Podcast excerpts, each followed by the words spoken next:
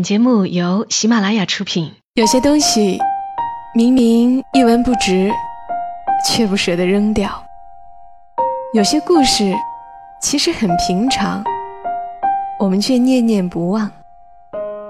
它们放在角落，或存入记忆的盒子，随时都能让我们重新看到一场大雨，一次分离，一杯咖啡，一个拥抱。晚上十点，来自周末的问候与陪伴，小莫和你一起分享那些细碎而美好的存在。欢迎你的收听，这里是晚上十点，周六的晚间，和你分享那些细碎而美好的存在。我是小莫，在湖南长沙带给你周末的问候。今晚的节目想和你分享我正在读的一本书，《未有花时》。已是春。作者齐君的散文作品。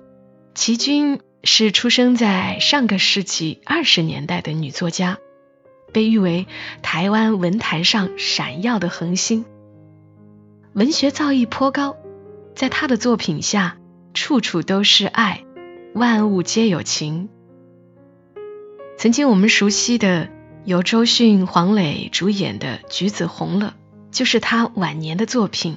所改编的，而且因为他写的是上个世纪的事情，我们也能够从他的文字里读到旧时光的味道。今晚来和你分享到的是《未有花时已是春》当中的一篇《倒账》。倒账，作者齐君。流年不利，我们赖以生息、补贴家用的一笔钱。被一位相交多年、相知有素的朋友拖掉了，这影响对我们升斗小民来说真是非同小可。我们得从无可紧缩的开支中再求紧缩，把应有的娱乐享受减到最低度。两个月来，仍不免陷于捉襟见肘的窘境。想想。以往每月都可定定心心的向那位朋友去收几个利钱来花的小康局面，如今不可再得，心中实在懊丧。风吹鸡蛋壳，财去人安乐。朋友们都这样劝慰我，我当然不因过分为身外之物的钱财而心疼。可是想起四五年来。一点一滴积蓄的过程，我是无论如何也难释然于怀的。因为在这一段辛勤的岁月里，我们积累起来的不仅是钱，我们更孕育着一个美丽的希望。以今日工作人员的待遇，积蓄真不是一件容易的事儿，所以我们格外珍惜这笔血汗钱，想把它用来实现我们伟大的计划。我们不敢贪高利，更不敢起投机的妄念，于是就托这个可信赖的朋友，以他自己的名义，在某公营事业机构的福利社里稳稳当当的存款，取最低的利息。谁又想到，我们竟然是轻信了人家呢？如今飞逝的岁月无可挽回了，希望随着破灭了，要想再从头来。似乎已不复可能，我焉得破增补固似的无动于衷呢？我不禁想起小时候有一次我的辛苦积蓄被偷的事儿来，当时那一股子心疼的味儿和现在非常像。记得母亲给我一个福建漆的美丽木匣子，里面分三格。正好分别装铜元、饺子和洋钱。匣子没有锁，我把它放在枕头边，每晚临睡时都要打开匣子，小心翼翼的数一遍有多少钱了。钱是母亲和长辈们给我买糖果、玩具的，我舍不得花。铜元积满三十枚，就向母亲换来一枚银饺子。十枚银饺子又换取一块大洋钱。雪亮的洋钱真好玩，我煞有介事的学着大人，用两个指头夹着洋钱，放在嘴唇边呼嘟一吹，发出“嘶”的一声长音，然后叮叮当当的敲一阵，再放在匣子里。父亲笑我从小学做守财奴，长大了要不得。母亲却认为要养成我节俭积蓄的好习惯，便需从小做起。可是有一天晚上，当我打开匣子时，我的十块大洋钱统统不翼而飞了。我哇的一声大哭起来，捧着匣子在母亲面前直跺脚，喊着：“我不要！”我不要，我要你赔。母亲望着匣子，露着一脸的严肃。半晌，他用手帕开去我的眼泪，柔声地说：“别哭，哭有什么用呢？是你自己不小心丢的，妈也不能陪你呀。”我哭得越加凶了，把匣子扔在地上，说：“我不要了，我统统不要了。”我心疼的不是钱，而是那么多辛苦积蓄的日子。父亲笑着劝母亲，就再给我十块银元，免得闹了。母亲却不肯，他说：“我不让他觉得那么容易就可拿回他失去的东西。他既肯花那么多日子耐心的节省起来，以后他还是应当那么做的。”我听了他的话。似懂非懂，咬咬嘴唇皮，拾起地上的匣子，一声不响的走开了。心里恨恨的想：你不陪我，我就自己来，我将积得更快呢。果然，我以后越加的省了。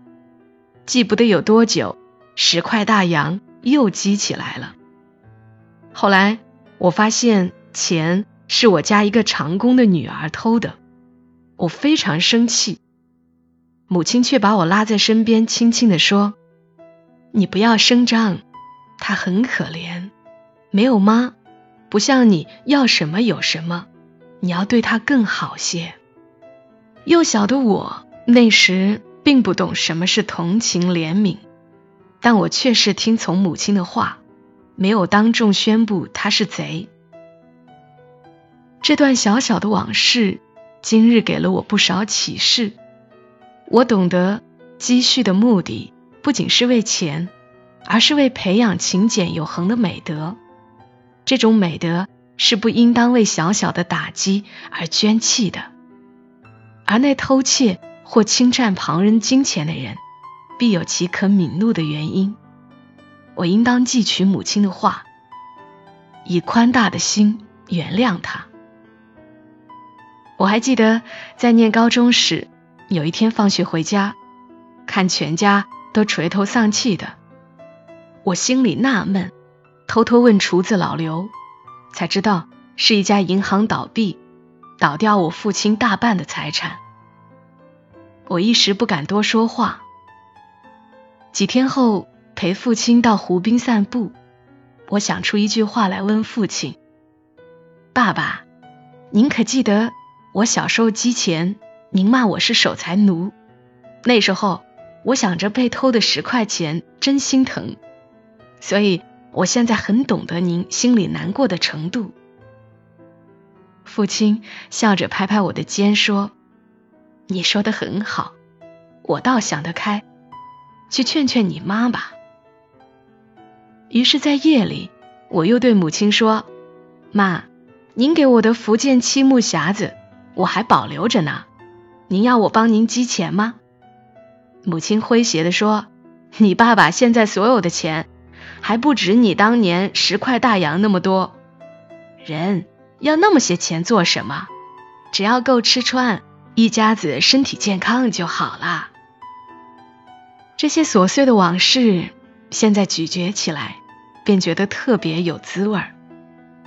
得失只可视作生活的点缀。实不应为此郁郁于怀的。更何况，我们这次的倒账换得的是金钱所买不到的欣慰。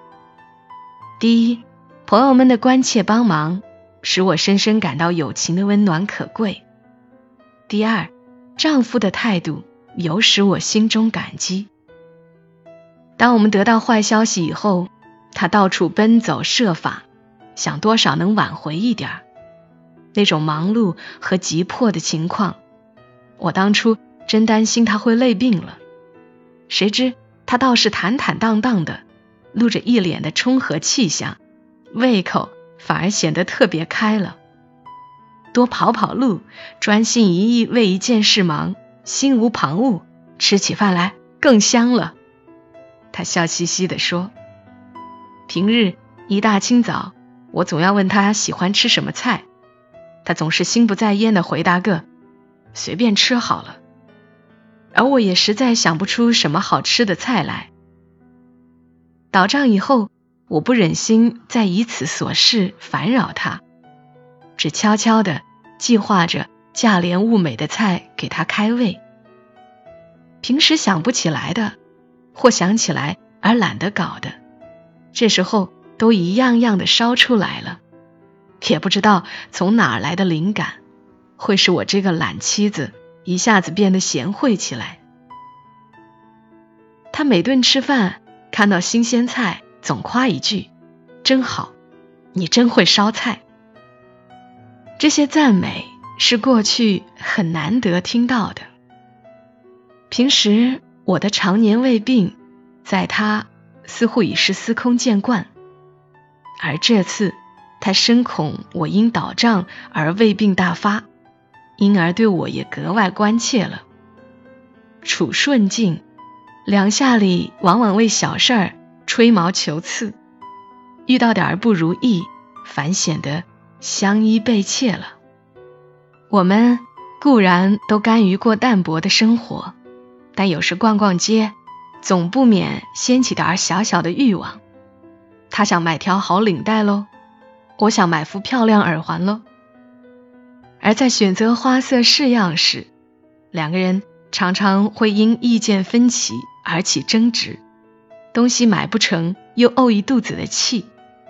现在呢，这些奢侈的念头全打消了，一心一意只求每月的收支平衡，身体健康就是无上幸福了。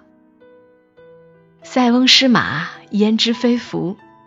这不是阿 Q 精神，而是我们中国人可贵的幽默感。生活如果太需要希望来支撑，希望破灭时会受不了空虚之苦。过分生活在现实中，又觉得太无情趣了。我们不妨以幽默闲适的心情，度着平稳而现实的生活，不为将来做太多的打算。也不为过去而留恋懊丧。我们已懂得如何来安贫守拙，更懂得在贫与拙中如何来享受无边的家庭乐趣。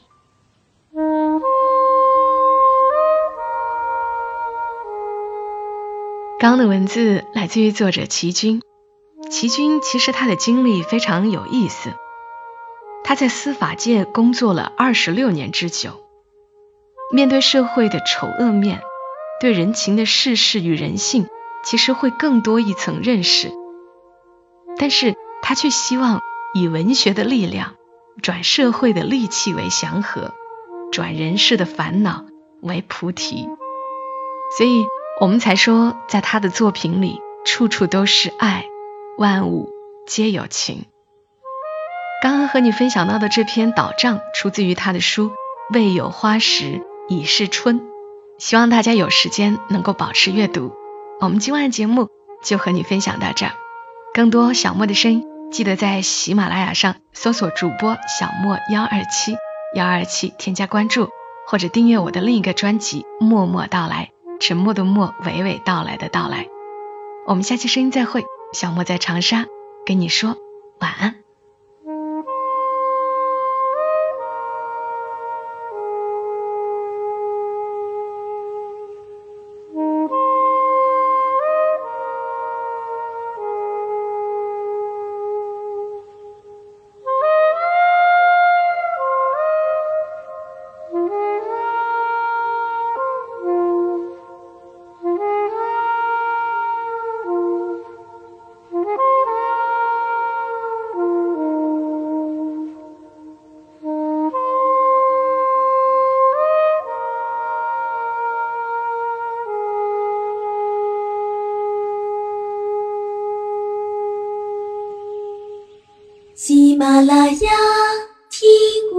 想听。